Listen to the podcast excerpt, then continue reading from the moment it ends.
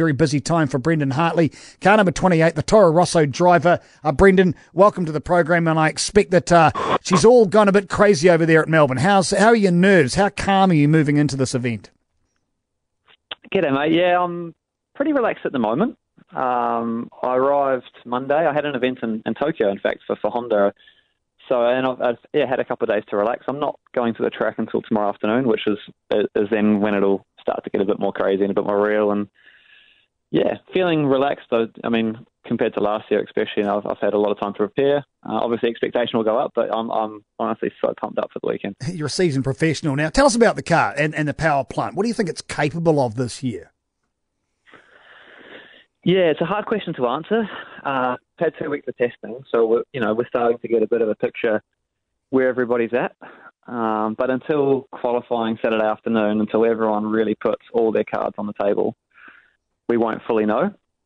Um, the brief for us drivers from Toro Rosso was that they expect that the start of the season will be tougher, and, and they've got really high uh, high targets during the season to, to improve and develop. Um, obviously, there's been a, it's been a huge amount of work and effort to to change to Honda. Um, it's not just a question of of uh, popping another engine in the back. It's it's a very complicated um, task. So a lot of the effort has gone into the new integration of the Honda, but, but they've got high ambitions through the season. But if we can score a point in the in the first race, that will be my debut point in Formula One, that, that will be a, a, big success. This Australian Grand Prix, it's almost a home event. I expect the Australian press are lauding you as an Australian. They tend to pinch our most successful athletes, but the, the, it, does it feel like a home event? Have you got good Kiwi support over there? Um, I won't. Well, I'm, I'm fully expecting to, to, there to be a few Kiwis, and I actually ran into a couple of uh, couple of familiar faces when I was walking around Melbourne this morning, getting my breakfast and coffee. Um, but yeah, I mean, when I was home over over summer, every second or third person I chatted to said they were they were coming. Um, so yeah, I hope hope people have bought a couple of New Zealand flags, and they will. I mean, it's it's the closest I've driven to home in a long, long time.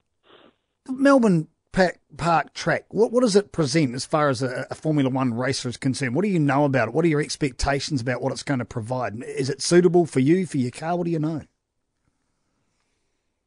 Um, I don't really have any insight if it's a good or bad track for for our car. And on a personal level, I've, I haven't driven it, and my it's, it's, a new track for me. So that you know, on Friday is going to be important to get maximum amount of laps and and uh, learn every bump and nook and cracky, uh, nook and cranny um, of the track that I can. It's quite a unique track. It's through a park. Um, it's not on all the year, so it will it will evolve a lot during the course of the weekend when the rubber goes down and, and the grip raises. Um, but yeah, it's a track I really enjoy driving on the simulator.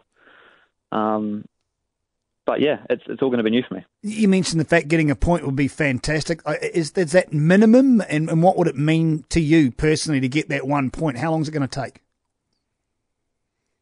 Yeah, it is. It's a big milestone milestone for me to get a first point in Formula One.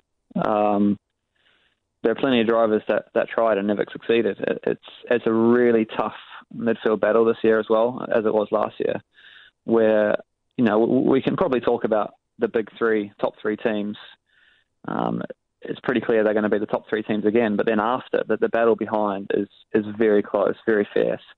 So those last um, those last spots for um, points playing positions are very hard to come by. Um, so yeah, after all the testing and all the analysis, it's you know you get a bit of a picture. We're definitely in that fight, but you, you never fully know what the other teams did on, on fuel loads, on on uh, strategies, on tyres, all the, all those. All, there's all those question marks in testing, and like I said before, we won't know until Saturday afternoon where everyone drops the fuel load, engines are on max, performance. You know, everyone's putting all their cards on the table. That's when we'll really know where we line up for, for round one.